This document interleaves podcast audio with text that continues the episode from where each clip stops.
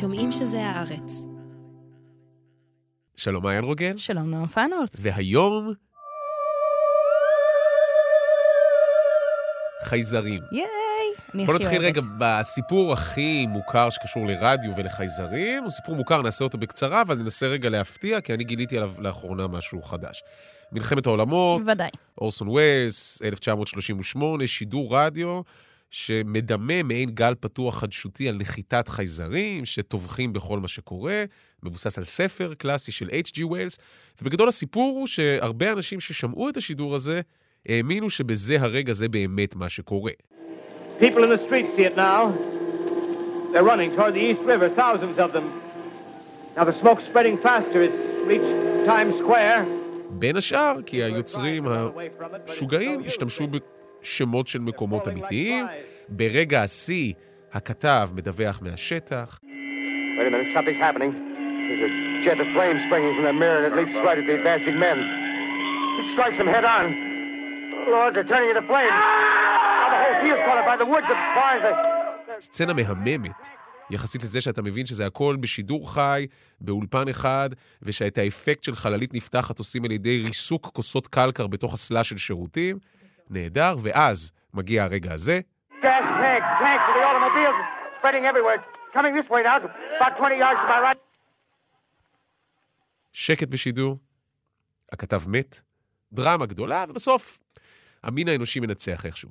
עכשיו, זה הסיפור המוכר על היסטריה שהפכה להיסטוריה, המון אנשים חשבו שזה אמיתי.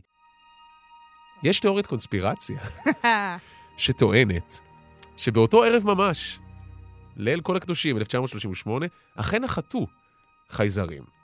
עכשיו, היו אנשים שבמסגרת ההיסטריה התקשרו למשטרה ואמרו שהם רואים עב"מים ורואים דברים, טוענים שזה מעין אוטוסוגסטיה כזו, זאת אומרת, הם, מתוך הפאניקה והלחץ, דמיינו דברים. אבל יש תיאוריה שאומרת שאכן נחתו חייזרים, ושכל השידור הזה הוא בעצם cover-up. זו הדרך להגיד, לא, עשינו בכאילו, כדי שגם אנשים שראו את הדבר האמיתי, כמה שנים לפני, רוזוול ואריה 51 והדברים האלה, יגידו, אה, טוב, זה כנראה היה חלק מ... לא, זה לא קרה. אז האם נחתו אי פעם חייזרים על כדור הארץ, ומה הסרטים והספרים אומרים לנו על זה? על זה נדבר היום? יאללה, מתחילים? מתחילים. עושים מזה סיפור. עם מעיין רוגל ונועם פיינולס.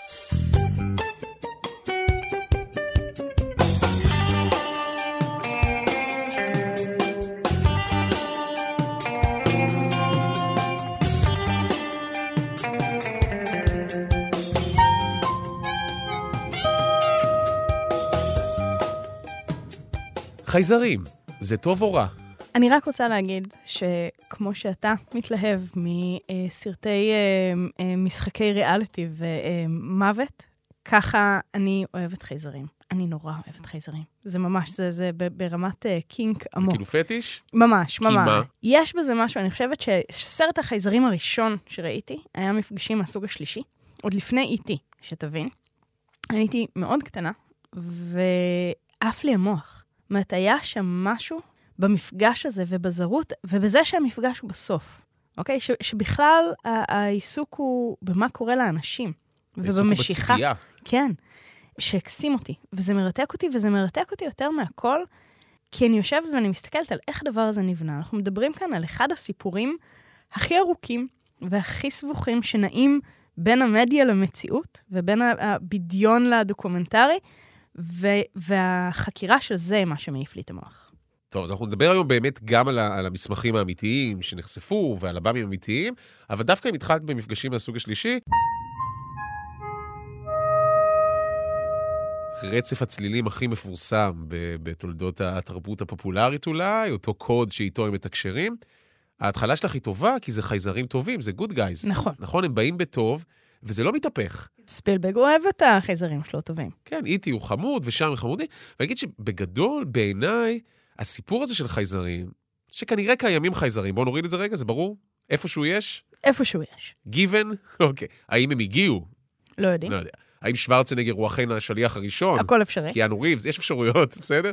אבל בגדול, שאלת הטוב או הרע בעיניי מסקרנת. כי יש כאילו שלושה סוגי נרטיבים. אחד, מפחידים, שאז אתה מגלה שהם טובים. איטי, איטי הרי כן מתחיל כמפחיד. קצת. נכון, טיפונת. הילד לא בטוח, אבל ממש בקטנה. שתיים, רעים שנשארים רעים. מלחמת העולמות, רעים. אליאן, הנושא השמיני, רעים. היום השלישי, רעים. ברור לך שהם באו ברע ומוכיחים את עצמם. בעיניי המעניין יותר זה הטובים שמתגלים כרעים. הרגע הזה שאתה בא ואתה אומר, איזה יופי, הגיעו חייזרים, הם באים כל כך בטוב, ואז אתה מגלה שהם רוצים לאכול אותך. וכאן יש כמה דוגמאות נהדרות. אני רואה כן. שאת מחייכת כי משהו מדליק אותך. מה כן, מדליק כי הכל אותך? חייזרים. אמ, כי יש את אה, הפלישה ממאדים הגאוני של טים בארטון, שמתחיל בזה שבאמת מגיעות חלילות אה, עם, חייזרים, ועושים להם אה, קבלת פנים נורא חגיגית, וכולם עומדים, וכולם מוכנים לקבל אותם, וכל התקשורת מגיעה, ופורסים להם שטיח אדום, והם יוצאים החוצה, וכולם מסתכלים עליהם, והם מסתכלים על כולם, ואז איזה מישהו מהקהל צועק.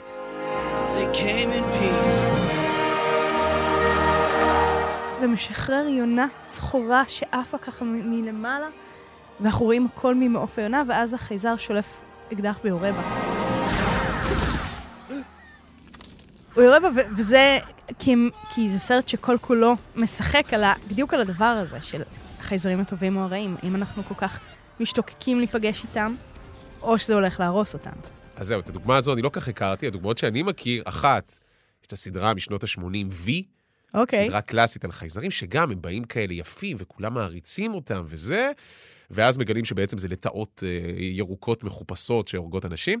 אבל אולי הנקודה הכי מעניינת של זה היא בכלל בפרק קלאסי, שנות ה-60 של אזור הדמדומים. זוכרת את הסדרה הזאת, Twilight Zone, נכון? כל מיני סיפורים לשעת לילה מאוחרת, זה הדברים האלה. ויש שם פרק שנקרא We Serve Men, אוקיי? נוחת חייזר, והוא גדול כזה. הוא נראה קצת אנושי, אבל גם קצת פרנקנשטיין מעוות, גבוה מאוד, והוא פוגש את המין האנושי, ומתחקרים אותו, מה באת ולמה אתה פה, והוא אומר, We come in peace, אנחנו באים בשבילכם, ובאמת, כמו שאת אומרת, הכל ב good vibe נהדר. ואז הוא מביא איזשהו ספר. עכשיו, הספר כתוב בשפת חייזרים, אז הם לא מבינים, אז כל מיני בלשנים מנסים להבין מה זה.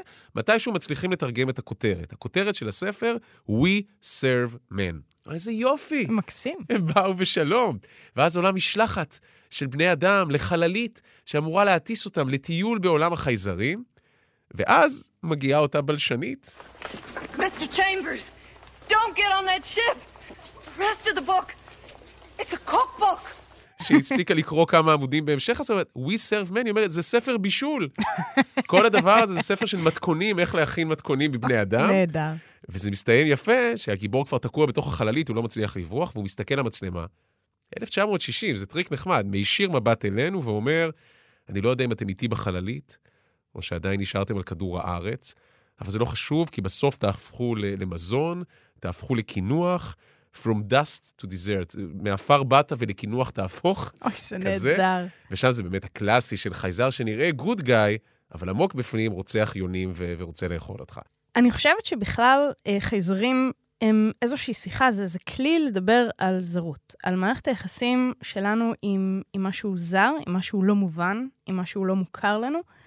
אה, וכי כל השיחה הזאת של האם הם טובים או רעים בעצם יושב על זה. זאת אומרת, כשאני קהילה מסתכלת על הזרים, האם מאיימים עליי, או האם אני רוצה את מערכת היחסים איתם. ואני חושבת שסיפורי חייזרים, לאורך השנים מאוד מאוד משתנים בהתאם אה, לעמדות האלה, לעמדות הפוליטיות האלה, של איך אנחנו מקבלים לתוכנו זרים. והמקומות שזה נהיה אה, יותר מפחיד ויותר מורכב ויותר מעניין, בעיניי, זה כשהזרות הזאת נכנסת פנימה. זאת אומרת, אני חושבת מפלישת חוטפי הגופות, שמתעסק בחייזרים שבעצם מגיעים, הורגים אדם, מרוקנים את הגוף ו- ופולשים לתוך התודעה שלו ו- ולתוך הגוף שלו. שזה ואז הם נראים קצת כמונו. זה הזרים שנראים כמו השכנים שלי, אבל הזרות הזו בתוך הפרברים. בדיוק, ש- שבכלל להתעסק ב- בפחד מהקומוניזם. זאת אומרת, העניין הזה של יש אחר והוא לא מוכר והוא מסוכן מאוד והוא נראה כמוני.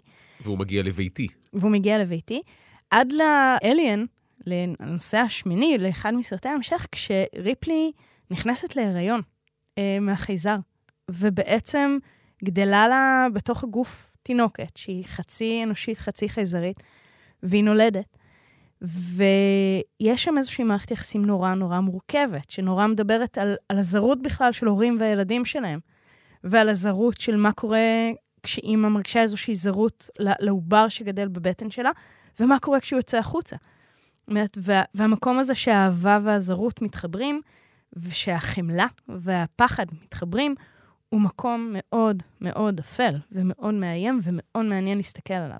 זאת אומרת, זאת אומרת, זה לא רק זרות במובן של האחר המיידי, כמו שנניח יש סרט uh, שנקרא Monsters, שזה על חייזרים, אבל זה בסוף כזה על גבול מקסיקו, זה כאילו על פליטים ממקסיקו, או מחוז תשע, שמתרחש באפריקה, בשכונת סלאמס כזאת, והם כאילו, הם חיים בשלום עם החייזרים, אבל החייזרים זה הפליטים. כן, החייזרים זה אלה שלא. סופרים אותם. זה האחר, זה הקבוצה הכי חלשה, ומתחיל איזשהו מאבק שיושב על, על גזענות, אוקיי? ואיך אני באמת תופס. זאת אומרת, זה מנוע סיפורי שיכול לדבר אפילו על זרות במקום הכי קרוב אולי.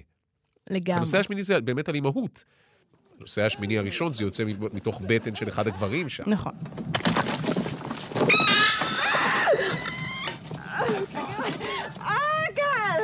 אבל זה עדיין משהו שבוקע מתוכך.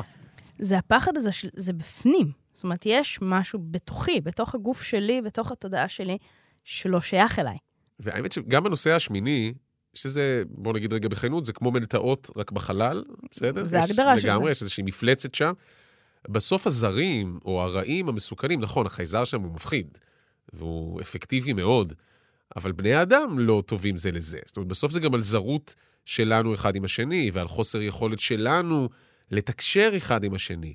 זאת אומרת, אם, אם מבחינתך חייזרים כתמה, זה אומר איך אנחנו בספרות, בטלוויזיה, בקולנוע, מדברים על זרות, האופן שבו אני תופס את זה, זה לגמרי על תקשורת. אוקיי, ואנחנו תסביר. אנחנו מצליחים להבין אחד את השני.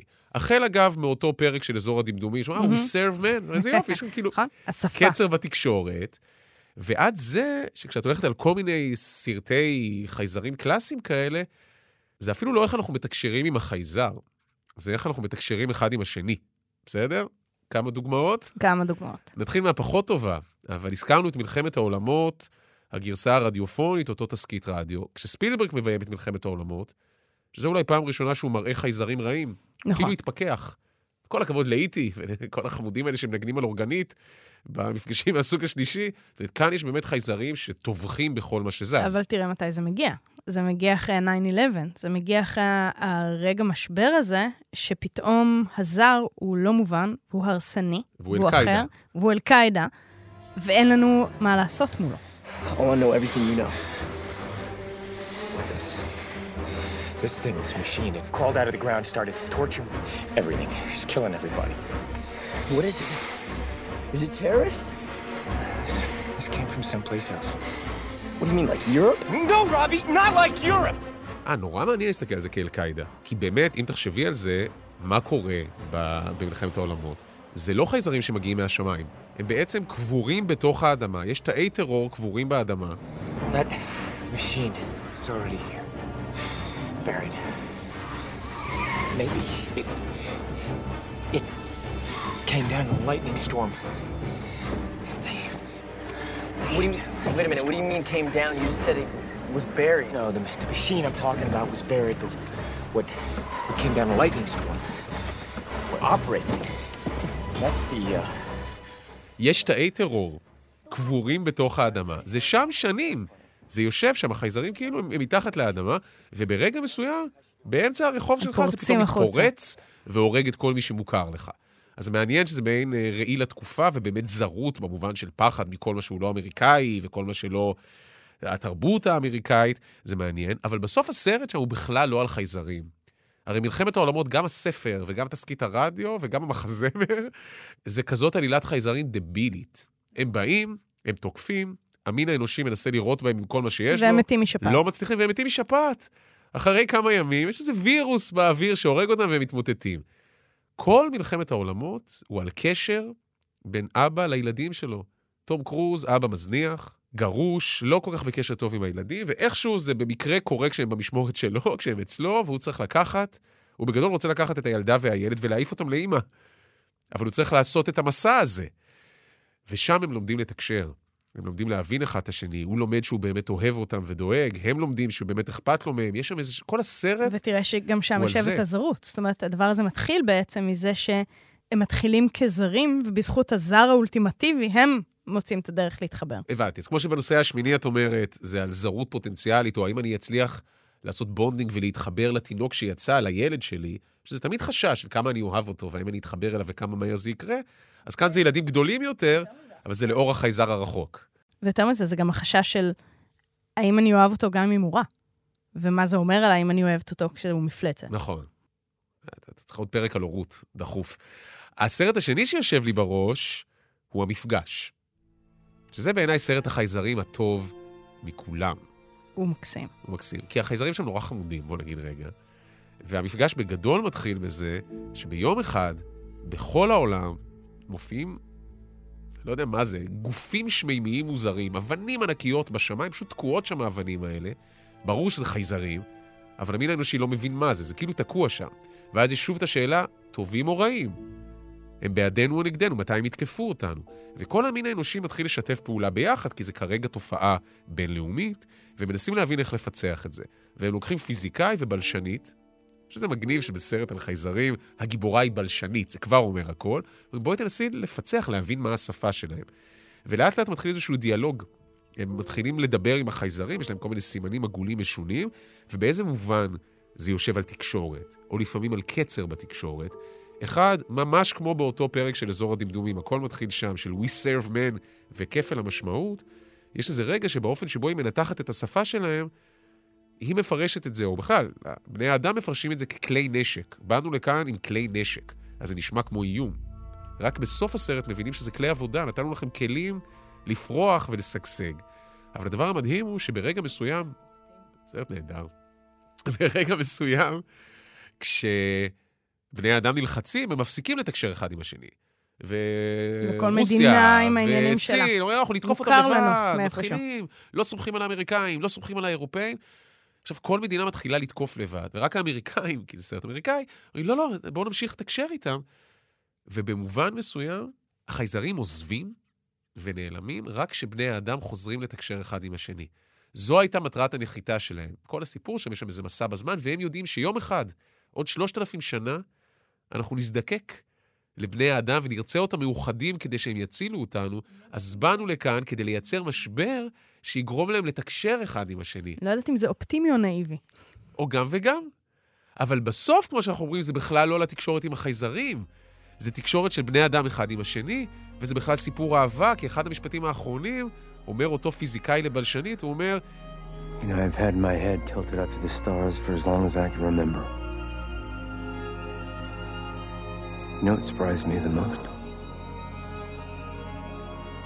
It wasn't meeting them. You. הראש שלי היה מורם אל הכוכבים מאז שאני זוכר את עצמי. תמיד הסתכלתי למעלה, אבל את יודעת מה הכי הפתיע אותי? לא לפגוש אותם, לפגוש אותך. בסוף זה סיפור אהבה, זה איך דרך המפגש עם האחר אני פוגש אותה, שהיא הולכת להיות אהבת חיי, ולא חשוב, זה עוד מסתבך. בסוף זה על תקשורת. בסוף זה על תקשורת, ובסוף זה על האחר, ואני חושבת שזו הנקודה הכי מגניבה להתחבר ממנה בעצם לעניין הזה של, של ההיזון החוזר הזה כל הזמן בין המציאות ובין ה fiction. העניין הזה של תיאוריית הקונספירציה וכל סיפורי אה, רוזוול והעב"מים, אה, שבעצם, באיזשהו מקום, הם אותו הדבר. אנחנו מדברים על תקשורת. מה התקשורת שלנו, אבל עם הרשויות? מה התקשורת שלנו, האוכלוסייה, האנשים הפשוטים, עם הממשלה, עם כל הגופים והרשויות? מה אנחנו יודעים ולא יודעים? נייצר רגע איזשהו baseline, רוזוול, Area 51, קחי אותנו לשם. ב-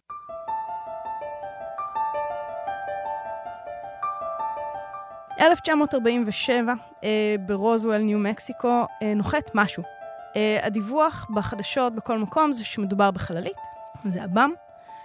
הם מגיעים השריפים וכוחות הביטחון וכל זה, ואוספים ראיות מהשטח, ואחרי שכולם אומרים זה עב"ם, הם משנים גרסה ואומרים לא, לא, לא עב"ם, בלון מזג אוויר, הכל בסדר, הכל תקין, כולם לרגע, הכל אחלה, לא קרה שום דבר מעניין, רדו מהשטות הזאת.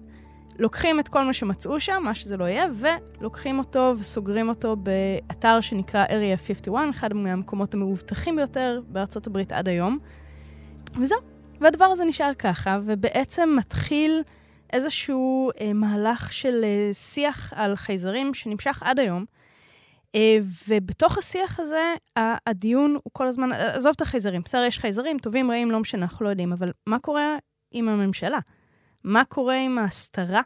מה אמת ומה לא אמת? וזה בעצם הבסיס לכל קונספירציית החייזרים, שאני חושבת שהסדרה האהובה עליי ביותר, ever, אה, בכל האזור הזה, זה אה, תיקים באפלה.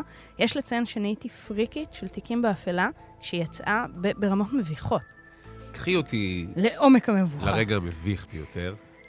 החבר הכי טוב שלי, אני לא אזכיר את שמו כי הוא יהרוג אותי, דאז היינו יושבים בשיעורים, והיינו עושים אחד לשני אה, בוחן פתע, היינו רושמים ציטוטים מהפרקים ומחליפים בינינו כדי לדעת מי אמר למי באיזה פרק. לא, זה בקטנה.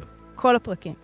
לא, השאלה היא האם כאילו באמת דמיינת שיש חייזרים, אה, האם לא, התחלת לא. לחקור את זה, כאילו כמה, כמה משוגעת היית. מה שעניין אותי, ו- ו- ועדיין מעניין אותי, ועדיין מפעיל, עכשיו, לכבוד השידור, ישבתי לראות פרקים אה, מכוננים מהעונות הראשונות בעיקר, זה החיבור המאוד מאוד עמוק של אה, כל תיאוריות הקונספירציה אל תוך ה fiction של תיקים באפלה. בעצם הכל שם מבוסס על מקרים שהיו, על דיווחים, על תיאוריות, על, על כל העולם הזה. יש כאן עולם נרטיבי ענק. מהאנשים בשחור, שהם אה, איזושהי קבוצה של... יש כאלה שטוענים שהם חייזרים, ויש כאלה שהם טוענים שזה איזושהי ישות ממשלתית. יש את הסוגים השונים של החייזרים. יש את ה... אה, ה greys, ה black, נכון, הירוקים, כן. האפורים, כן. זאת אומרת, זה, זה ממש עולם שלם שהתחיל מהמציאות ומדיווחים, ונכנס לתוך המדיה, ומהמדיה יצא שוב אל תוך ה fiction, ובעצם יש כאן איזשהו פינג פונג שנמשך כל השנים. והוא, והוא מרתק, והוא מורכב, ומה שנורא נורא מעניין שם, זה שב-2017 קרה אירוע מאוד יוצא דופן. אחרי הרבה מאוד שנים שבעצם, אתה יודע, תמיד היו דיווחי חייזרים, והיו כאלה שנראו נורא legit, והיו כאלה שהיו נראים נורא מגוחכים, של אה, נכנסתי להיריון מחייזר גדול סגול שנכנס לי לחווה. זה נשמע כמו שאלה באלבנים ואלבנות במעריב לנוער. כן, קלאסי, האם אני האם בהיריון? אני ו- בהיריון מהחייזר שהגיע לחווה. כן, והאם הוא טורף. אה, זה כזה. אתה יודע, חייזרים, אני אומר לך, אה, finally יש חייזרים. אתה אומר לי, כן, בסדר, לא כאן, אני לא יודע, כן, תעזבי אותי.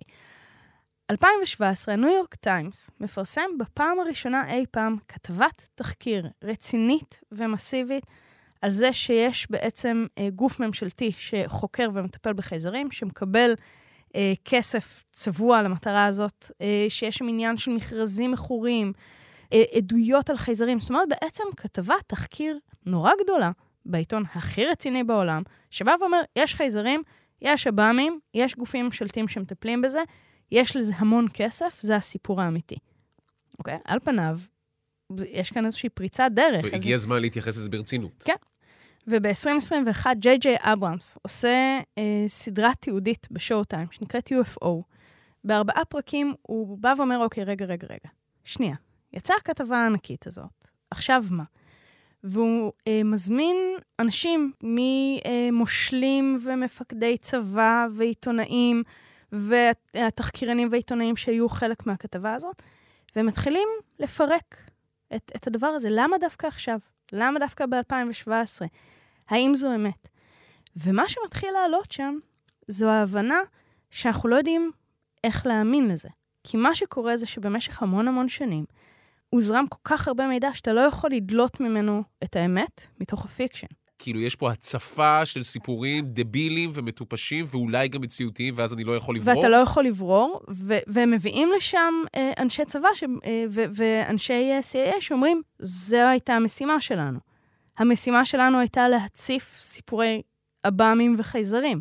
לייצר פייק ניוז שיטביע בתוכו את האמת, שאנחנו לא יודעים מה האמת זה שיש חייזרים, או האמת זה שיש כאן טכנולוגיה צבאית שלא רוצים לחשוף, אבל במשך הרבה שנים הוזרם המון מידע כדי להסתיר את האמת, והתוצאה היא, התוצאה הממש מטורפת, זה שב-2021, לא הרבה זמן אחרי אותה כתבה, ה-CIA אה, ומשרד ההגנה האמריקאי פותחים תיקים שהיו חסויים כל השנים, וחושפים 144 דיווחים צבאיים על מפגשים עם עב"מים. אתה שמעת על זה? דובר על זה ב- בקטנה, בקטנה. כן. כי, כי איך אפשר להאמין לזה? זו טכניקה של שימוש בסיפור כדי להגחיך את האמת, להסתיר את האמת, למחוק את האמת, וזה נמשך המון, שנים. תראה, אנחנו בעצם מדברים כאן על אה, עולם ה fan fiction הכי גדול שיש, כי כיום אתה לא יכול להמציא סיפור, כסופרת, אני לא יכולה להמציא סיפור על פלישת חייזרים, או על מפגש עם חייזרים אה, אה, בכדור הארץ, שלא ישתמש בכלים שכבר יש. אני לא יכולה להמציא מחוץ רגע, מה זה הכלים לעולם. האלה?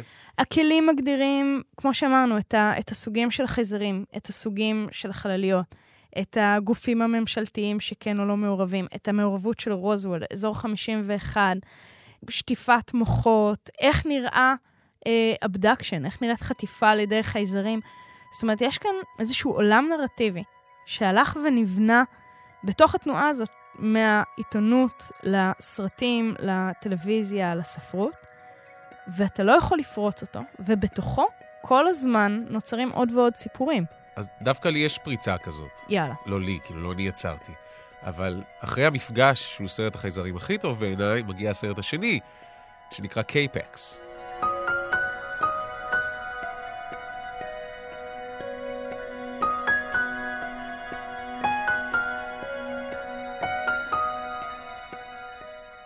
ו K-PAX עושה את זה פשוט אחרת לגמרי. תפתיע ממש. ממש אחרת לגמרי. הוא יושב גם על זהות, וגם על זרות, וגם על תקשורת, אבל הוא ממש ממש אחרת. ג'ף ברידג'ס וקווין ספייסי, בתקופה שעוד היינו מסוגלים לראות אותו על המסך ולא לקבל איזה ריאקציה כזו.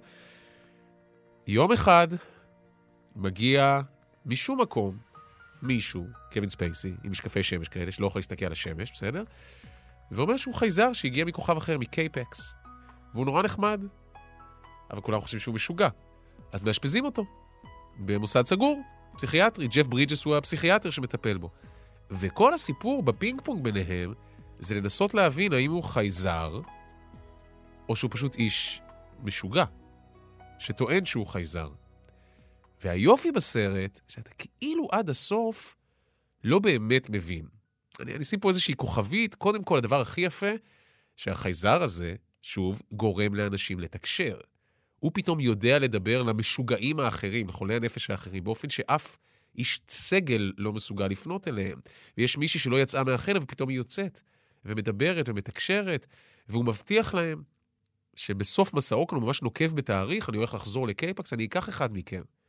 אני אקח אחד מכם איתי לשם, ומתחילה תחרות, הם כותבים חיבורים ללמה אתה צריך לקחת דווקא אותי, פתאום יש איזו שמחה שם. והפסיכיאטר הזה, פתאום מגלה גם משהו על היכולת שלו לתקשר, הוא כמובן לא מתקשר עם הבן שלו, תמיד יש איזה סיפור צדדי, בעקבות המפגש עם אותו חייזר סלאש תראה איך ההורות. חוזרת שוב. שוב, ההורות חוזרת לכאן. ויש שם איזה מתח מאוד מעניין, זה סרט ישן, אני ממליץ לראות, תחילת שנות האלפיים. אני כן אהרוס קצת, כי בוודאי. בעיניי הם הרסו את זה חמור מאיך שאני הרסתי. אבל יש שם איזה רגע שהוא מצליח לגלות, מצליח להבין מי זה האיש הזה.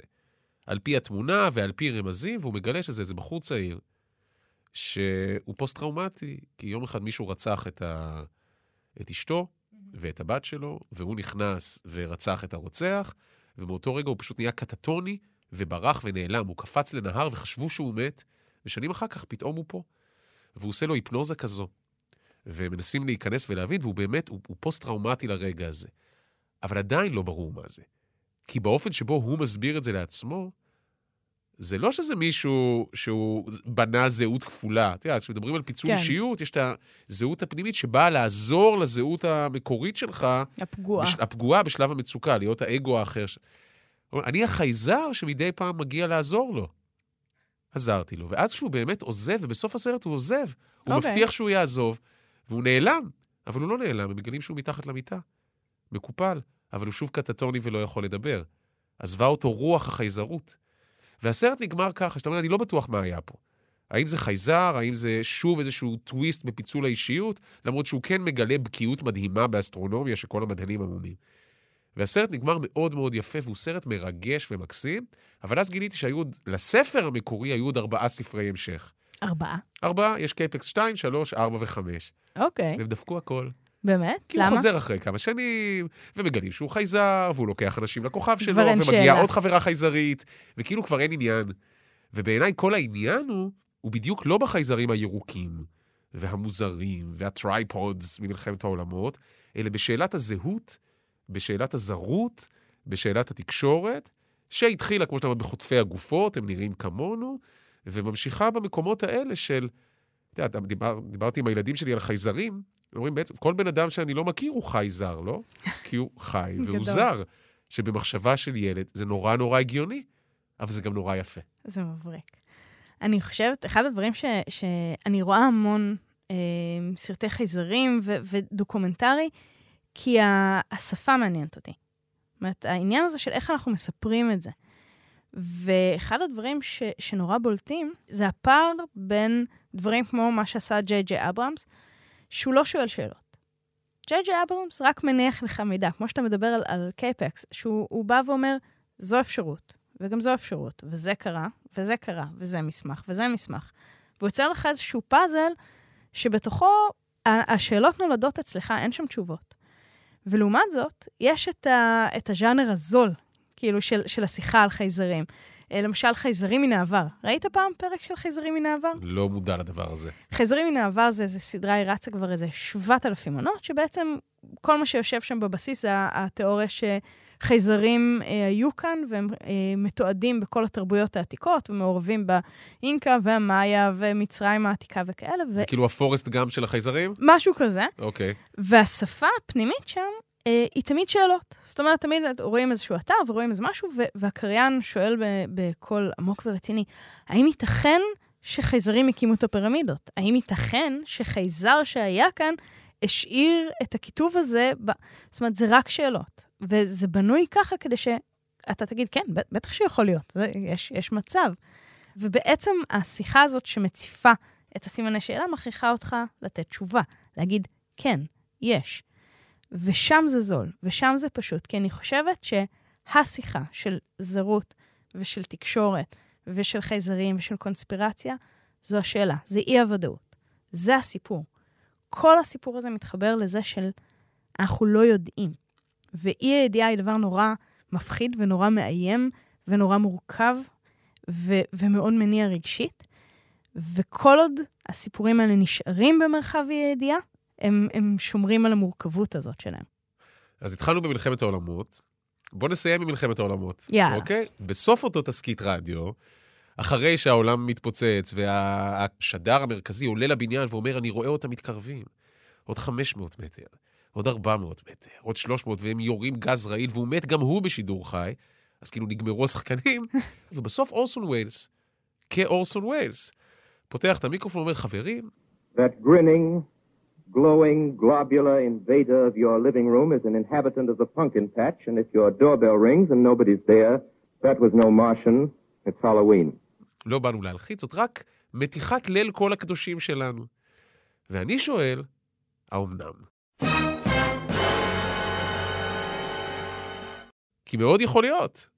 כמו שכבר הבנו שבאותו יום נחתו חייזרים, מאוד יכול להיות שזה חלק מהצפת המידע, מאוד יכול להיות שכל הפרק הזה, בסופו של דבר הוא הרי עוד חלק, כמובן בלי כוונת מכוון, אנחנו לא משלמים לנו מוועד הקונספירציה, זה עוד לא, זה עוד לא קרה. לא הפעם. אבל כל שיחה כזו שמשחקת על הגבול בין ה fiction לבין האמת, וכמו שאומר הסלוגן המדהים של תיקים באפלה, האמת נמצאת שם איפשהו, מלבה, כמו שאת אומרת, את סימני השאלה. אז נישאר ככה, נישאר עם סימן ככה. שאלה. ברור שיש חייזרים. האם הם הגיעו? מי יודע. נגיד תודה לעורך שלנו, דן ברומר, תודה, נועם פיינהולץ. כנראה לא חייזר, תודה מעיין רוגל, ושיהיה לכם יום טוב, תסתכלו לשמיים, מי יודע, אולי זה הבא, אולי זה ציפור, אולי זה סופרמן, לא דיברנו בכלל על סופרמן. לא דיברנו על סופרמן. שהוא טוב או רע, ולמה הוא בתחפושת נראה כמו בן אדם? מאוד מוזר. בפעם הבאה. יאללה ביי.